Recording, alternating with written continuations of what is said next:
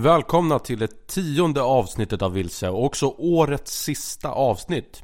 Jag måste ju säga att det här är ju faktiskt mitt favoritavsnitt hittills. Jag är ju barnsligt förtjust i djur sen barnsben. Och i synnerhet rovdjur och gärna de lite större rovdjuren. I det här avsnittet ska vi prata med en helt fantastisk person. Anders Angerbjörn är professor på Stockholms universitet och har specialiserat sig på den lilla krabaten fjällräv som är starkt utrotningshotad i Sverige. Anders har spenderat 30 år till att forska om fjällräv och det har tagit honom till bland de mest otillgängliga platser i både i Sverige men också eh, utanför Sverige i, kring Nordpolerna där man kan hitta fjällräv. Senast var han på Wrangels ö som tillhör Ryssland. Eh, och där kan man hitta såklart fjällräv men också andra ganska stora däggdjur som isbjörn, valross och myskoxar. Så vi ska följa, få följa med till Wrangels ö och uppleva eh, forskningen, äventyret på en väldigt otillgänglig plats. Men vi ska också prata om andra grejer, varför man gör sån här forskning, hur den går till och varför man egentligen ska skydda utrotningshotade arter. Anders är en förbaskat cool person. Det senaste året har han varit inblandad i flest publikationer eh, någonsin eh, och eh, han är dessutom i, i pensionsålder, eller lite pensionsålder plus till och med. Han är nyfiken och kan otroligt mycket om djur och natur. Vi tar in Anders och snackar med honom.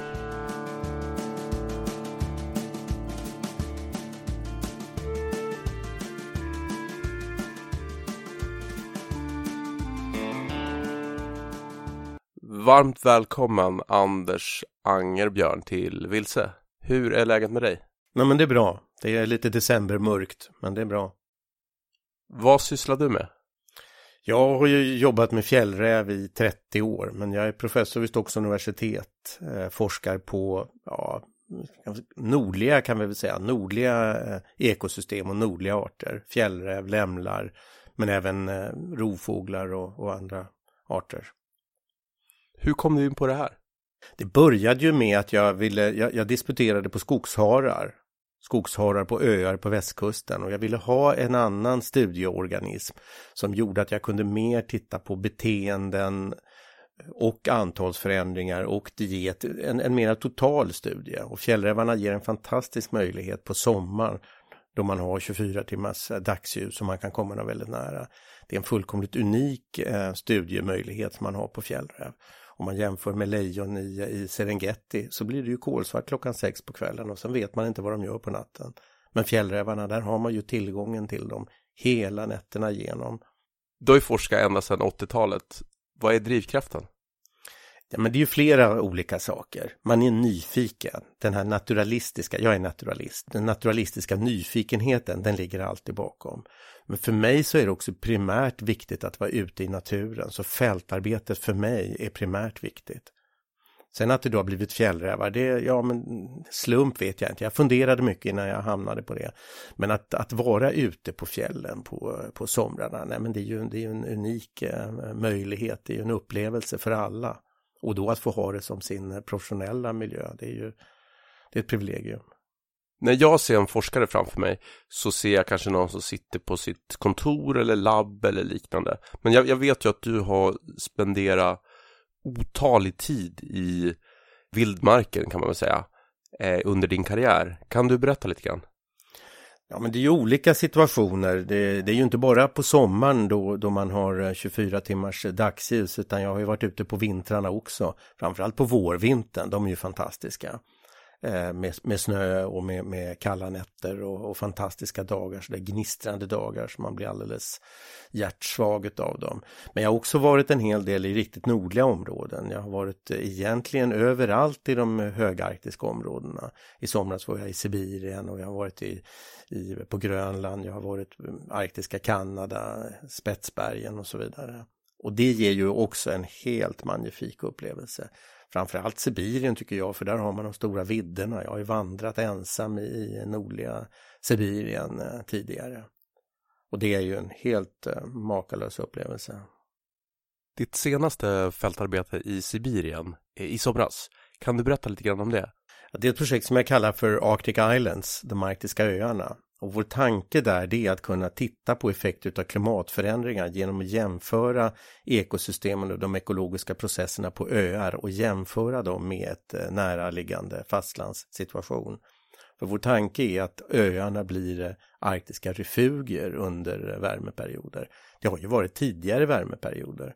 Så för 12 000 år sedan så, så genomgick ju framförallt de här delarna utav Sverige och Sibirien genomgick en, en värmeperiod. Och det är mycket möjligt då att flera utav till exempel fjällräv eh, egentligen blir utkonkurrerad från hela fastlandet men kanske finns kvar på de arktiska öarna. Och det är det här vi vill, vi vill eh, testa. Så då hade jag en expedition med eh, 16 deltagare. Vi var sju stycken på Wrangelsö och nio stycken på en fastlandslokal, Shaun Bay. Och Wrangelsö, det är, ju ett, det är ju en fantastisk plats. Det är ju en drömplats för eh, egentligen alla naturalister. Den ligger 180 grader, så man kan välja om man vill kalla det för öst eller, eller väst. Så 180 graders medianen går rakt igenom eh, ön och sen ligger den ungefär på 72 grader nord isolerad då från, rätt långt från fastlandet faktiskt. Och det här är ju då hem för eh, lämlar, fjällrävar, isbjörnar, valrossar. Det finns ren där, det finns myskoxe där. Eh, en hel del eh, snögäss, en stor population av snögäss som, eh, som häckar där. Fjälluggla, fjällabbar och så vidare. Och en blomprakt som är helt obeskrivbar. Det kommer sig av att när stora havs mängder var bundna i, land, i eh, inlandsisen här för 20 000 år sedan, då var inte de här områdena nedisade och dessutom låg havsnivån så lågt så det blev en landbrygga då mellan Alaska och Sibirien. Och i det här landområdet som då blottades låg Wrangelsö. Sen när havsnivån höjdes så blev det så småningom en halvö och så småningom en, en ö. Och det betyder att de växter som fanns då är, är, är kvar där nu. Och kanske ännu mera kittlande är ju att eh, de mammutarna som då strövade på tundran, de dog ut på fastlandet men blev kvar i en spillra på Wrangelsö. Så den yngsta daterade mammuten är daterad till 3400 år sedan. Så för 3400 år sedan så vandrade det mammutar på Wrangelsö. Och det är ju, tycker jag, eh, otroligt kittlande. Vi hittade ju en hel del mammutbetar och material. Så vi jobbar med genetiska analyser på mammut också. Jag läste på Stockholms universitets hemsida att du har varit inblandad i 11 publikationer under 2017, vilket jag har förstått är, är väldigt produktivt. Vilken är den eh, mest spännande upptäckten ni har gjort kring fjällräv? Ja, vi har ju en eh, nylig artikel som, där vi diskuterar de eh, genetiska perspektiven. Vi har analyserat inaven på fjällrävstammen eller inaven på de fjällrävarna som finns i Helagsfjällen, för de har varit isolerade. Och där har vi då visat att eh, från ungefär runt sekelskiftet 2000 så har det blivit en kontinuerligt ökad inavel trots att populationen har ökat. Via stödåtgärder tillsammans med Länsstyrelsens personal, utfodring och, eh, och jakt utav rödräv, så har populationen, ja vadå, nästan fyrdubblats, sen ökat från kanske två föryngringar år 2000 till runt 30 föryngringar. Så de, det åtgärdsprogrammet har varit extremt framgångsrikt som vi har drivit tillsammans med Länsstyrelsen i Jämtland med stöd från EU. Men trots den ökningen så har inaveln ökat. Och då har vi analyserat vad det får för effekt på stammen. Och det betyder att de rävarna som är mer inavlade, de får färre valpar och de lever kortare. De får sämre överlevnad och de får färre valpar. Så det här gör att eh, den här stammen, ja det ligger en blöt filt över den här stammen kan man säga. Men det intressanta nu då det är att våra norska kollegor de har jobbat lite annorlunda med stöd till fjällräven. Så där finns det ett eh, ett hägn där de har planterat in. Vi har fångat vilda fjällrävar, satt in dem i det här hägnet och sen reproducerar de sig där. Sen sätter de ut valpar på fjället. Tre av dessa valpar har tagit sig över till eh, Helagsfjällen. Och det betyder att det kommer in tre stycken fullständigt eh, obesläktade individer. Nåväl, två av de här valparna var, alla tre var, var hannar, men två av dem var bröder. De var ju besläktade med varandra givetvis okej, okay, nu, får, nu får vi ta lite basalt fjällrävfakta. Fjällräven kommer i två färgmorfer. Vi talar om vita fjällrävar, men det finns blårävar också som pälsfarmerna talar om. Och de är alltså då blåa eller svarta på vintern och även blåa eller svarta på kanske lite bruna på sommaren. Medan de vita fjällrävarna på vintern, de får en brun rygg och vit mage. Det här är en enkel genetisk eh, nedärvning, så det är inte i stort sett mer annorlunda än brunögda och blåögda människor. Men den blåa morfen försvann från Helagsfjällen runt eh, 1992. Var det bara vita rävar kvar. Men två av de här invandrande eh, eh, eh, hannarna var utav den blå pälsmorfen. Vi kallar dem för The Blues Brothers. Eh, och de visade sig vara extremt framgångsrika. Även den tredje, en, vit, en viträv, var också framgångsrik. Så de har nu alltså vitaliserat helagsstammen eh, och kanske inte suddat bort all inavel men tagit bort en, en enormt stor del av inaveln och deras avkommor klarar sig mycket, mycket, mycket bättre. Men sen går tiden igen och det här var ju bara en invandring av obesläktade individer. Så direkt i generationen efter det så ökar inaveln igen. Så nu får vi återigen en ökad inavel och därmed en, en minskad ja, överlevnad och minskad reproduktion hos dem. Så att eh, vi behöver få in flera vågor med, med invandrade rävar för att de här små populationerna ska hålla sig vitala. Hur många rävar finns det i Sverige? Eh, 200-250. Det här är en komplicerad sak. Jag har ett enkelt svar på det, men det är ju en komplicerad sak och det som komplicerar det hela är ju lämmelcykeln. Så det betyder att ehm, eh, under ett eh, toppår, då, då, får alla fjällrävspar får valpar. Och sen så beroende på när lämlarna kraschar, när lämmelstammen kraschar. Så ja, vi kan ta 2015. Jag tror vi hade 30 kullar i Vindelfjällen. Och stora kullar. Jag räknar aldrig hur många valpar som är. För att redan i mitten på september var alla valpar döda. Så det föddes hundratals valpar. Och alla var döda i mitten på september. Så det är sådana fantastiska fluktuationer. Året efter ett kraschår, ett bottenår, då vill ingen fjällräv reproducera sig. Är det inga lämlar, då får det vara, säger fjällrävarna. Trots att vi matar dem med, med hundmat, med Dogmans hundmat. Så nej, utan det ska vara lämlar för att de ska sätta igång sina stora eh, reproduktioner. Så det betyder att beroende på när man räknar antalet fjällrävar så får man helt olika siffror. Men den siffra som är den intressanta det är antalet vuxna fjällrävar som överlever ett bottenår. För det är de som är grunden för nästa uppgång. Och också så blir det så att reproduktionen ett uppgångsår är speciellt värdefullt. För de valparna får bra mat sin första vinter. Och då överlever de och försöker att reproducera sig redan som ettåringar. Och det går ju inte alls bra för då kraschar lämlarna. Men då har de erfarenheten av att skaffa en partner, försvara ett revir och att reproducera sig. Och den erfarenheten är nödvändig för att sen, när det börjar röra sig igen i lämmelmarkerna, för att kunna reproducera sig då. Alltså 200 ungefär, 200 eller 250. Ja. Eh, det låter ju extremt få. Alltså jag, jag, tänker på den inavel. Hur få djur kan det bli utan att det, när, när slutar det fungera? Ja, e, e, enligt de, eh, enligt de teoretiska modelleringar man gör, enligt de teoretiska beräkningar man gör om population så måste en population vara minst 500 för att eh, eh, man inte ska få en ökad eh, inavel och tappa genetisk variation. Men nu är ju då den svenska fjällrävsstammen är ju då uppdelad i delpopulationer. Så att även om vi säger 250 så finns det då kanske 60 fjällrävar eller så i, i Helagsfjällen. Och det är ju den delen där inaveln sker inom den delpopulationen. Ja, för de rör sig inte så mycket över andra områden, eller? Nej, det där är lite, där är också lite, det är lite konstigt det där, för fjällräven är en riktig långvandrare. De kan vandra fantastiska sträckor. Så vi har haft fjällrävar som har vandrat mellan Helagsfjällen, Borgafjäll, Vindelfjällen och så vidare. Så de kan utan vidare gå, ja, 20-30 mil eh, utan vidare. Och eh, på ett större, på ett globalt perspektiv så mina kanadensiska kollegor, de har satt satellitsändare på fjällrävar från eh, ja, norra, Baffin, eh, norra Baffin Island, det vill säga i eh, den kanadensiska arkipelagen som gränsar mot, mot Grönland. De hade en vuxen fjällrävhona. På en vinter så gick hon 4592 kilometer. Så på en Herregud. vinter gick hon alltså 460 mil.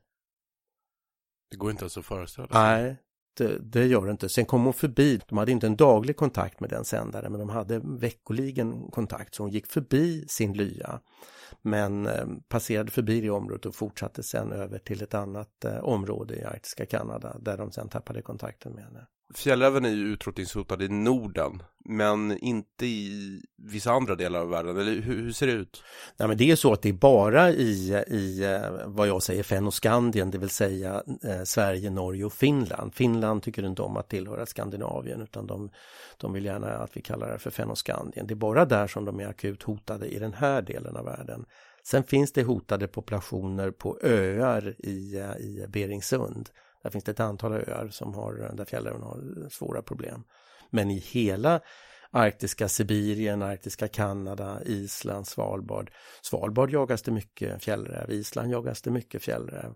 Även eh, Sibirien och arktiska Kanada så jagas det fjällräv. För pälsens skull då givetvis. Har de några naturliga fiender, fjällräven? Ja, alla rovdjuren är egentligen eh, eh, fjällrävens fiende. Så att eh, om jag går tillbaka till det här spännande året eh, 2015 då vi hade väldigt många kullar i till exempel Vindelfjällen. Då kraschade lämmelstammen redan under snömältningen, jag skulle säga redan april-maj. Beroende då på att snösmältningen blev så, så svår och besvärlig. Och fjällräven hade ju då, de hade ju förberett sig på att få en fin sommar så de hade ju de här fantastiskt stora kullarna. Men det var inte bara fjällräven som tappade sin mat. Det gjorde ju även alla de andra rovdjuren som också är intresserade utav, eh, utav lämlar. Och de bytte då diet lite kan man säga. De, de över, framförallt kungsörnar övergick till att jaga fjällrävsvalpar. Så vi hade flera fjällrävsvalpar som blev alltså dödade på, eh, på fjällrävslyor. Så, så örnarna vandrar omkring. Vi har automatiska kameror på, på vissa lyor. Då ser vi hur örnarna kan sitta timtal på en fjällrävlya och egentligen väntar på att valparna kommer upp. Jag hade en masterstudent som eh, låg och observerade beteende vid en lya. Då kommer en eh, kungsörn, eh, sveper ner, tar en valp. Och hon blir så häpen och, och, och upprörd, man blir ju det över sådana här starka naturalistiska händelser. Så hon ropar till, så örnen eh, tittar till, blir störd och tappar valpen. Valpen dunsar ner i backen, inte från särskilt hög höjd, springer tillbaks till lyan. Men sen nästa dag så hittar hon valpen död. Så att det var för stora skador efter kungsörnens eh, klor. Jag har ju förstått att eh, rödräven har börjat etablera sig längre norrut. Eh, blir den ett hot för fjällräven? Ja, alltså rödräven är, den, det är fjällrävens värsta fiende, absolut. De är dubbelt så stora och eh, dubbelt så aggressiva och dubbelt så elaka brukar jag säga. De är som vi människor mest i allmänhet rödrävar. De är intoleranta till sina grannar och väldigt expansionistiska. Så att rödrävar uppsöker fjällrävar för att döda valpar eller för att köra bort fjällrävar. Så att de, eh, jag brukar tala om en fear factor. Så att när vi har parande fjällrävar i ett, i ett revir och det är rödrävar runt omkring. Nej, då blir det ingen lugn och ro för fjällrävarna. Så det blir, det blir, ofta så är det så att reproduktionen uteblir när vi har mycket rödrävar i området. Det är inte bara de valpar de dödar eller de vuxna de dödar, utan det är också att de skräms hela tiden och får en annan hormonsituation hos, eh, hos fjällrävarna som då minskar eh, reproduktionen.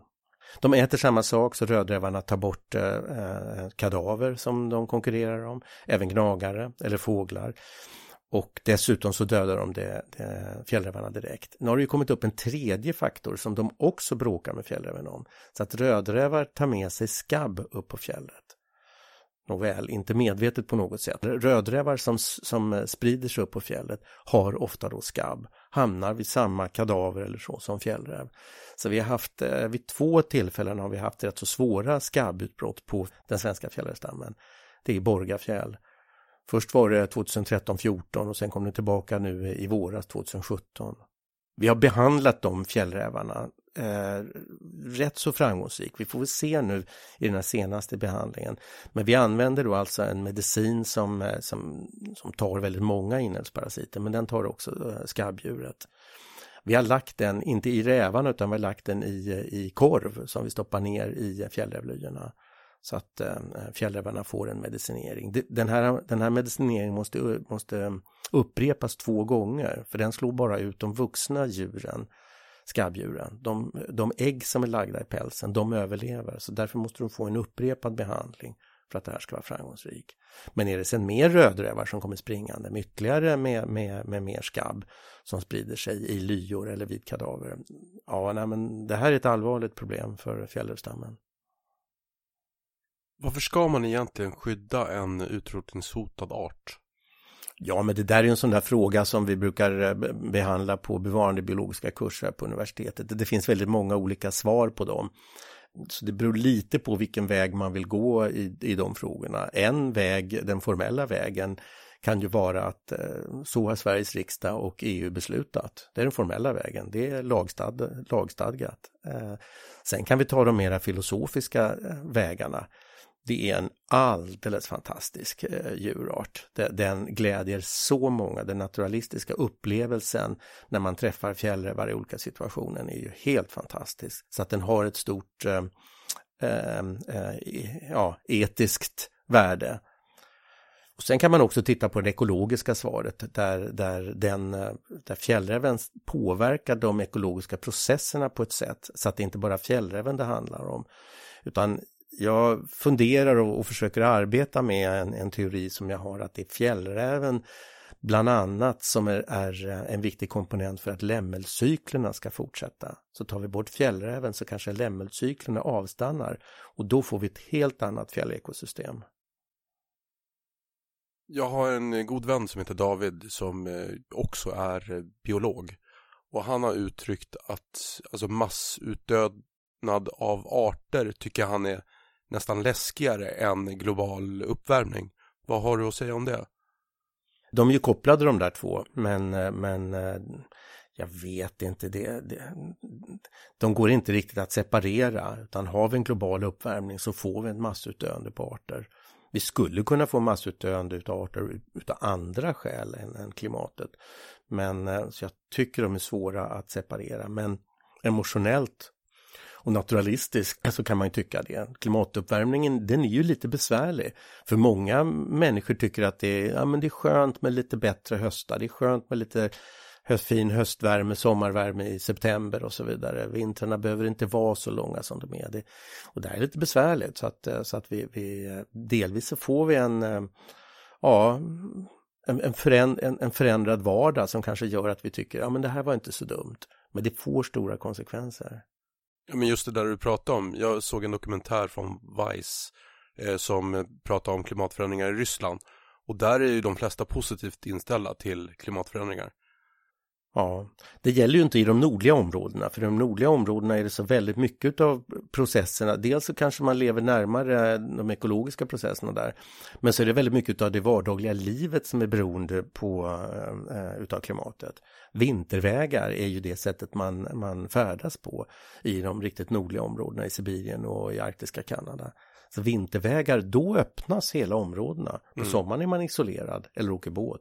Mm. Då kan man inte lämna stadsgränsen eller, eller bygränsen.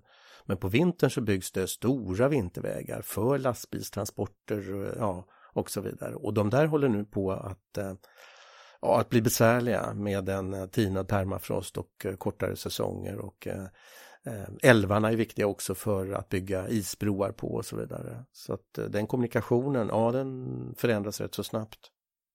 Vi kan ju återgå till ditt senaste fältarbete i Sibirien på Wrangelsö. Vad finns det för specifika utmaningar med att, vistas där under lång tid? Ja, alltså det, det, är ju, det är ju en, en väldigt isolerad plats, så det är en utmaning att komma dit det, var ju, det är ju helikopter som gäller. Det skulle kunna gå med fartygsmässigt också. Så att, eh, så att logistiskt så är det väldigt svårt att organisera det här med alla tillstånd, tillstånd från alla de ryska myndigheterna, både, både regionala och nationella myndigheter. Det är en nationalpark Vrangasö, det är också en Unesco eh, världsarv. I med världsarvet så röstade de upp och byggde en hel del nya stugor för forskare och besökare. Så att eh, när man väl är där så bor man eh, ståtligt i, i moderna, ja, typ turiststugor utrustade med, med eh, moderna koppar från Ikea faktiskt i det här fallet och med en, en värme inomhus också. Så att den delen är ju väldigt ja, bekväm. Men eh, isbjörnarna är ju ett kontinuerligt eh, vad ska vi säga, hot eller ja, störning för människor. Så att eh, när man går ut ur eh, stugan så står det var uppmärksam nu på, titta ordentligt till höger och vänster och under stugan om du ser någon, eh, någon isbjörn. Eh, så det där, det där får man ju ha med sig i bakhuvudet hela tiden. Det är en nationalpark och jag får inte bära vapen när jag är på Wrangelsö. Jag har med mig en, en nödraket som man kan skjuta mot en isbjörn. Och sen har vi radioapparater. Men ryssarna ville också att jag skulle ha en lång stav med mig. Då kan man hålla isbjörnarna på lite avstånd. Alltså isbjörnarna är inte aggressiva. Eh, och de är inte heller kanske ute för att äta upp en egentligen, inte på det sättet. Men de är nyfikna och de är i stort sett inte rädda för någonting. Så att de är fullkomligt livsfarliga, men de är inte på något sätt aggressiva. Utan oftast så går de undan. Och vi hade ju terrängfordon där också som vi rörde oss i och då, den ena terrängfordonet var en gigantisk vit eh, terrängbil så den såg ut som en mega-isbjörn, så den var de ju väldigt, eh, hade de väldigt mycket respekt för. Men när man går ensam eller om man går två och två på tundran, ja, men man tittar hela tiden, man ser sig om hela tiden. Det är en öppen flackö så man håller koll hela tiden. Man kanske ser, ser en liten eh, vit tuss uppe på en bergsluttning som man lyfter kikaren och tittar, vad är det där för någonting? Jo, då, mycket riktigt, där ligger det då en isbjörnshona med en unge kanske, eller bara en isbjörnshona utan, utan unge. Så håller man koll, koll på den där tussen då ett par dagar och så någon dag så är tussen borta. Så, så ja, Eh, så att man har dem omkring sig hela tiden. Och ja, jag kanske är lite vårdslös ibland. Jag borde väl inte gå så ensam så ofta. Jag får inte gå ensam, men det gör jag ju ändå. Så ja, det kanske inte är helt eh, lyckat ibland. Men... Eh. Så att isbjörnarna får man hela tiden ha, ha i, eh, i bakhuvudet. Har du varit i någon situation med isbjörn som har upp, upplevts som eh, farlig eller sådär? Eh, ja, nu kom jag i när, eh, ja, inte vet jag, närkontakt, men jag hade en, en ung isbjörnshona som, eh, som var 20 meter ifrån mig och det var ju på tok för nära. Jag gick ut och gick runt knuten vid midnatt, så när jag står där i min stilla ensamhet eh, vid, vid midnatt på Wrangelsö så, så, så ropar min, eh, min ryska kollega Alexej Tikhonov att det är en isbjörn helt nära. Så jag vänder mig om och ser då den här eh, isbjörnshonan som är precis lika förvånad som jag är. Så vi står och dumtittar på, på varandra där ett tag lite. Vad gör du här ungefär? Så nej men, jag går tillbaka in i stugan, eh, hämtar kameran och, och, och, och, väcker mina, mina, mina kollegor. Hon är, vi luktar väldigt gott. Jag tolkar det här som att det här var första gången som den här isbjörnen hade kontakt med människor.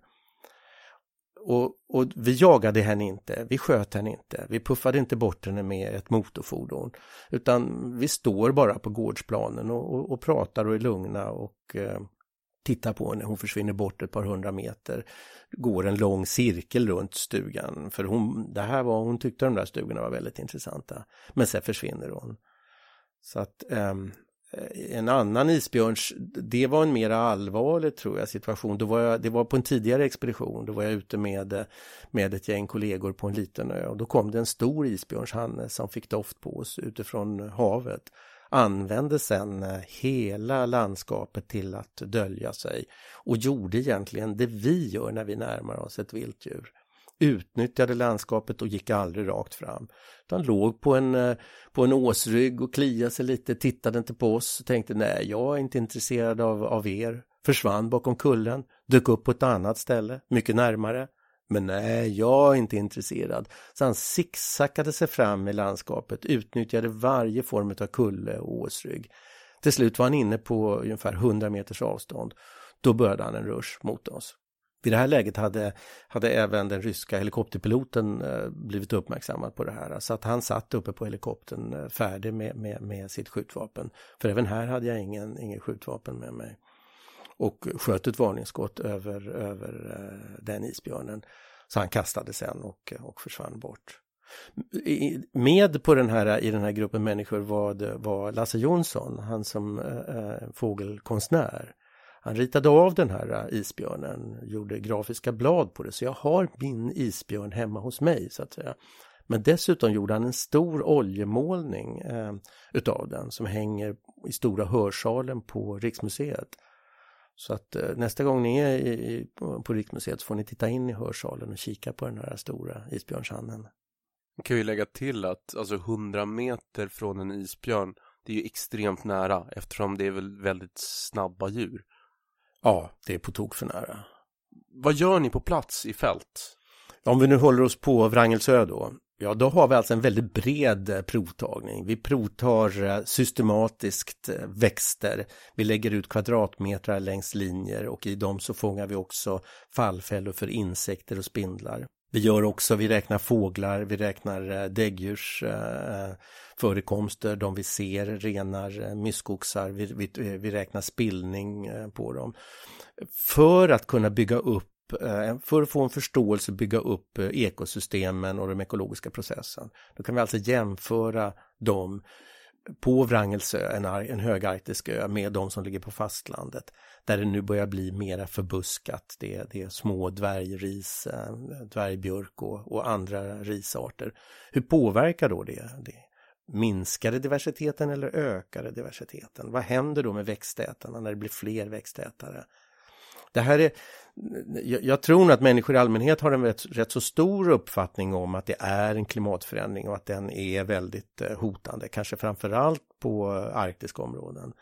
Men det behöver inte vara linjära saker. Det, be, det behöver inte vara två grader varmare ger ja, eh, den här effekten, utan det kan vara det kan vara mer komplexa relationer. Så att eh, jag, jag, tänker på isbjörnarna. En, en möjlig utveckling som sker nu det är att en klimatförändring ökar eh, eh, döda valar. Och, eh, och därmed ger mycket kadavermat till, till isbjörnar. Så vissa isbjörnspopulationer ökar faktiskt idag och andra minskar. Vissa är riktigt sårbara och andra är helt klart inte alls lika sårbara. Och det här kan bli en tillfällig ökning utav eh, valkadaver i Arktis för att sen totalt kollapsa. Så att eh, mm, man, man, måste ta de här sakerna på lite st större allvar. Inte bara vulgarisera, vulgarisera och säga att ja men titta här nu, det här är ju helt korrelerat med en ökad temperatur. där man måste komma in under skinnet på ekologin och titta på de ekologiska processerna. Vad är det egentligen som sker?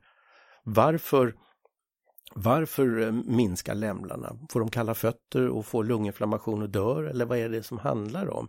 Eller är det maten? Eller är det rovdjuren som förändras? Rovdjursstammarna som förändras så att det blir ett annat rovdjurstryck på lämlarna.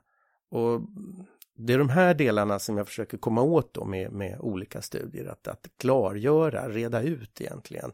Var ligger mekanismerna? Är det just för att kunna ge ett inriktat stöd till rävarna det här görs? Eller är det för att eh, lära känna dem, så att säga, genom forskning? Ja, men det här är ju lite, det, det, är ju, det är ju en bra fråga. Jag är professor vid Stockholms universitet, jag är forskare. Min uppgift är att eh, eh, Ja, att redovisa forskning på, som är relevant både för naturen själv och kanske relevant för politiker. Men min uppgift är inte att genomföra de politiska besluten. Men eftersom jag nu jobbar med en utrotningshotad eh, art i Sverige, fjällräv, så hamnar jag ju i, på, i bägge läger. Så mycket av det, det jag gör är direkta åtgärder för att hjälpa den, den svenska fjällrävstammen. Och mycket är ren forskning för att vi ska kunna få en större förståelse utav olika process. Så där står jag faktiskt med en fot i, i bägge läger. Men jag försöker hela tiden att eh, utvärdera de åtgärder vi gör. Vad händer när vi, när vi utfodrar fjällrävarna?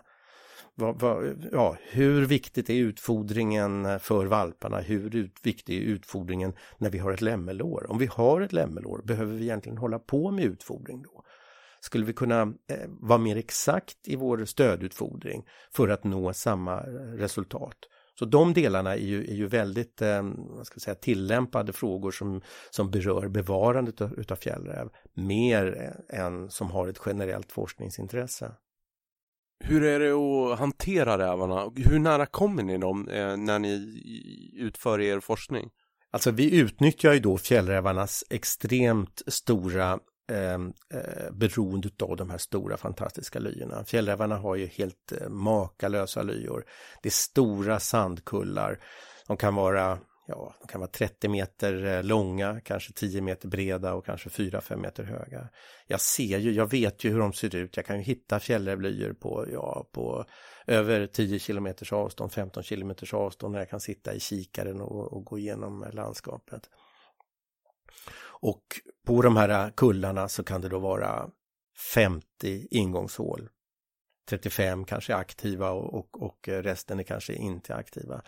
Största fjällrävlyan vi, vi, historiskt är i Vindelfjällen och den hade över 100 eh, ingångar. Den har aldrig varit bebodd under, under mina 30 år där.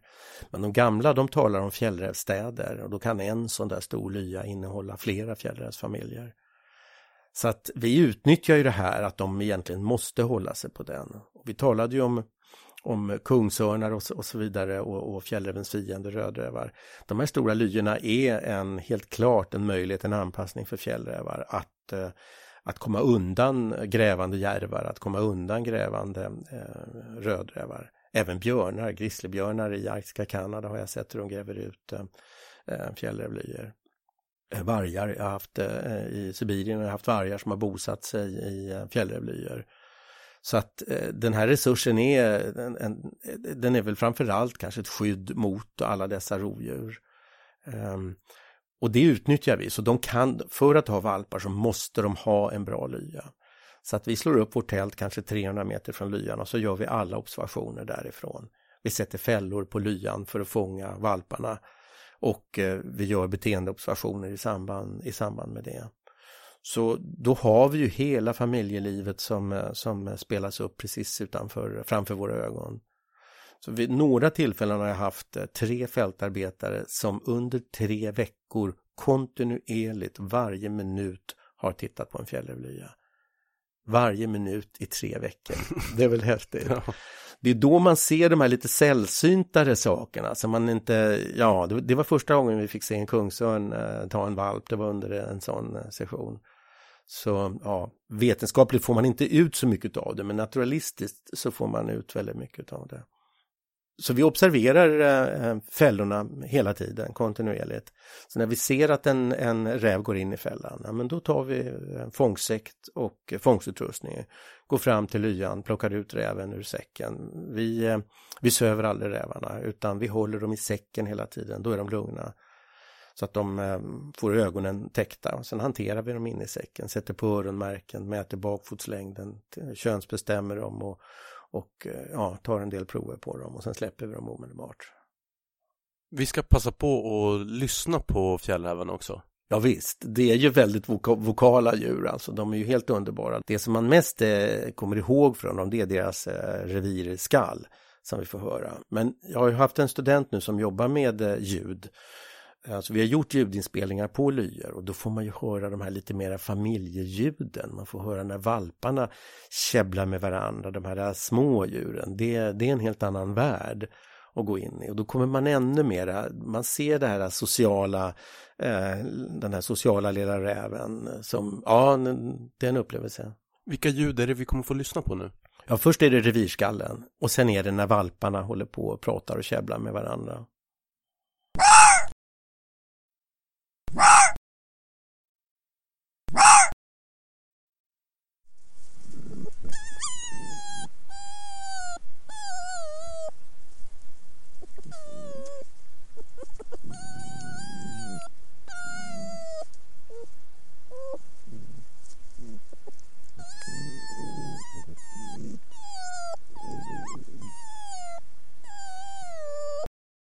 Fjällrävar är ju rovdjur, kan de vara krångliga att hantera?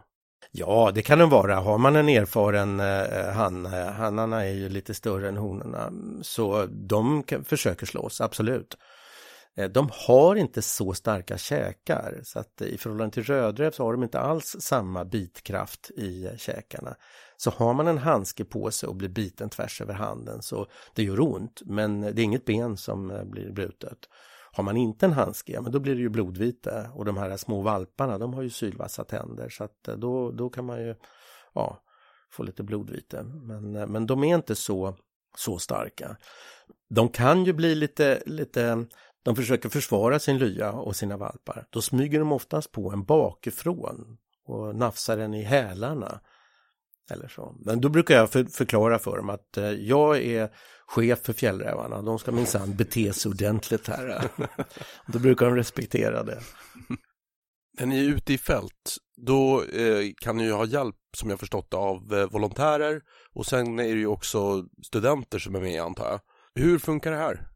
Ja, alltså vi är ju en stor eh, grupp som jobbar i fält på somrarna. I somras så var vi väl 50 personer nästan tror jag, kanske 10 stycken från universitetet då med, med forskare och doktorander och, och kanske 30, 30 eh, volontärer.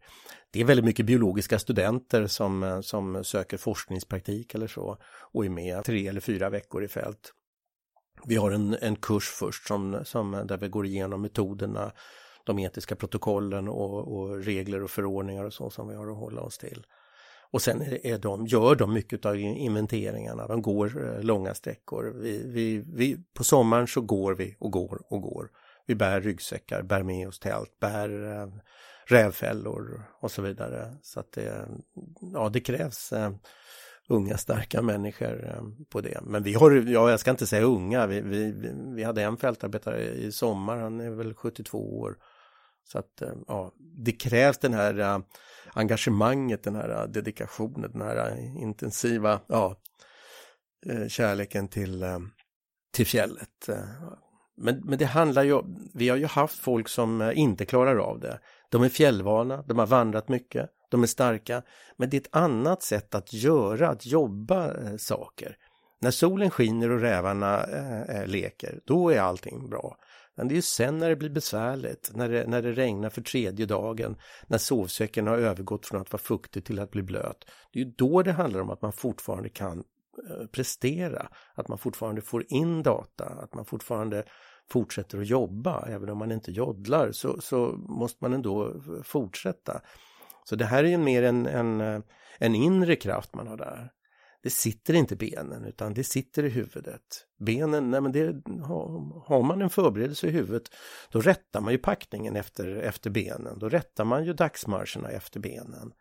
Det är ju, det är ju när, man, när inte huvudet är med, det, det är då det blir besvärligt. Då kan den, den starkaste unga mannen få ryggproblem eller höftproblem. Det, det, det har hänt flera gånger att vi har haft eh, ja, unga män som de kanske kommer direkt från eh, lumpen tycker att de är i väldigt god form och är det också. Men det, det, funkar inte alltid.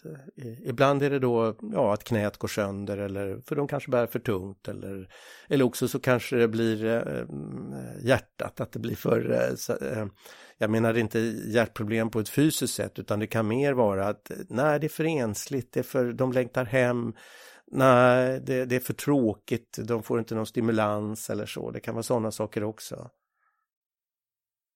Så det är själva alltså, drivkraften till att få reda på mer och delta i forskning och så här, det, det är det som är det viktiga. Ja, det är det. Sen är det ju också så att, att har jag två oroliga fältarbetare, nej men det är meningslöst att försöka lägga dem vid en lya och göra systematiska beteendeobservationer. Det är mycket bättre att låta dem få gå långa sträckor och inventera. Och tvärtom, har jag personer som, är, som har det här tålamodet och den här äh, fingertoppskänslan, men där, där kan jag hoppas på att de äh, klarar av systematiska beteendeobservationer. Så man försöker ju att, äh, att gå med folk snarare än att gå mot folk. Det, det, det, det är bättre om man utnyttjar det folk är bra på, det, det de tycker om, snarare än att tvinga dem till att göra saker som de har svårare för. Så, så man försöker dela upp arbetet på ett sådant sätt. Hur länge pågår en sån fältperiod? Ja, typiskt så delar vi upp det i, eh, en två veckors eh, pass. Och det blir egentligen lite mindre än två veckor. Så att man kanske går ut på måndagen och så, så kanske man kommer tillbaks på fredagen i vecka två. Så det kanske blir tio dagar. Det är så mycket, det är en sån lång tid som man klarar av att bära med sig utan större problem. Då har man med sig mat och bränsle för två veckor. För vi ska ju dessutom bära massa forskningsutrustning så det blir ju inte bara en normal två veckors eh, fjällturspackning utan det blir ju mer. Sen kan man då eh, ladda batterierna, äta ordentligt, eh, tvätta upp eh, och, och, eh, och sen kan man gå ut på en ny två veckors period. Så typiskt tre till fyra veckor. Eh, sen är det vissa som stannar längre, men typiskt kan jag väl säga tre, tre eller fyra veckor. Är det något särskilt i utrustningsväg som du uppskattar eller som du har märkt med din långa erfarenhet av att vara ute i ganska långa strapatser? Som funkar bra? Ja, alltså kikaren är ju helt nödvändig. Utan kikare så har man ju inget där att göra för då ser man ingenting. Men du tänkte mera på den, eh, den praktiska breda utrustningen. Ja men det viktigaste är ju då eh, kängor eller stövlar, skorna, bra skor alltså. Och sen en bra regnjacka, det är väl det, nästan det viktigaste. Jag vet inte, har man ett tält som blåser sönder, alla tält eh, kan blåsa sönder. Eh, och, och, då får man hantera det. Men eh, ja, men ett bra tält är väl också Sen är det ju beroende på situationen. När jag är ute i juli månad, det kan ju utan, det blir ju oftast minusgrader några nätter. Jag går ändå med en liten lättare sovsäck eh, som väger mindre så att jag försöker hålla nere kilon. Jag är inte så ung längre utan jag, jag får vara lite smart istället. Minska, minska, minska packningen och, och då kör jag istället med en eh, lättare sovsäck. Då blir det lite kallt vissa nätter. Så att eh, så man, man, försöker hela tiden anpassa sig till situationen beroende på hur långt man går och så vidare. Ska jag vara ute tio dagar så tar jag mig med mat för åtta dagar, inte för tolv dagar. Jag är ju inte i så otillgängliga områden. Om maten tar slut efter åtta dagar, ja dels så klarar jag mig utan mat en, en dag till och det går att äta lite växter och så. Eller då går man bara ner. Oftast är det tvärtom, att man hoppar luncher hoppar man över. Och ja, man kan, eh, man kan äta på an, annorlunda sätt. Du kan ta en soppa så kan du fylla den med, med havregryn från morgongröten istället. Så får du en, en, en bra middag trots att det bara var ja, en soppa med lite havregryn. Så att, eh, ja, så, så jag förbereder mig faktiskt för, mm, vet inte, det är väl ingenting att rekommendera, men, men jag har alltid med mig mindre mat än, eh, än, än de flesta andra. Så det, det är ditt friluftstips? Jag, är väl, jag kan väl nästan inte säga det, för när jag kommer upp till mina kollegor då så, så säger de du har väl ingen mat med dig förstås? Nej, säger jag. Har, har, du någon mat? Ja, du kan väl få lite här. Så det kanske är ett... Nej, men det finns ju fjällstationer också i många områden och de har ju alltid mat. Så att eh, jag tycker man ska vara lite lat. Eller så här tycker jag. Jag tycker att vi ska inte bara prata om att vandra i fjällen, jag tycker vi ska prata om att vara i fjällen. Jag tycker att det är på tok för stort fokus på vandrandet och för lite fokus på varandet. Att gå på sommarfjället i, eh, i en, utanför leder där det inte finns några ledor eller stugor och bara gå med en liten dagspackning med lite knäckebröd i och en regnjacka i. Det är helt fantastiskt. Var ute 24 timmar, utnyttja de här eh, tidiga julidagarna och gå en vandring på 36 timmar. Var ute hela natten, det går bra. Man kan ta en fem minuters eh, sömntur då och då och nästan ingen packning och du ser så enormt mycket mer. Du kommer till andra platser. Du går gärna upp på, på småkullar eller på, på, på vissa fjäll och går vidare. Så du får en helt annan upplevelse över att vara i fjällen snarare än att vandra och kämpa med den här uh, tunga ryggsäcken hela tiden. I Sibirien på den eh, första expeditionen, den stora expeditionen 94, då eh, gick jag tillsammans med, med en kollega, Erik Isaksson. Vi kunde aldrig gå bredvid varandra för han gick fort och stannade hela tiden och jag mal på mera. Så på 10 kilometers eh, distanser så kom vi fram precis eh, samtidigt. Men då, då, eh, så vi gick mest ensamma och sen bestämde jag att ja, men vi möts på andra sidan den där sjön eller på andra sidan det här berget. Och då var väl jag ute, ja, 48-50 timmar per gång så att säga och hade väldigt lite mat med mig under den tiden. Sov egentligen bara några enstaka fem minuter.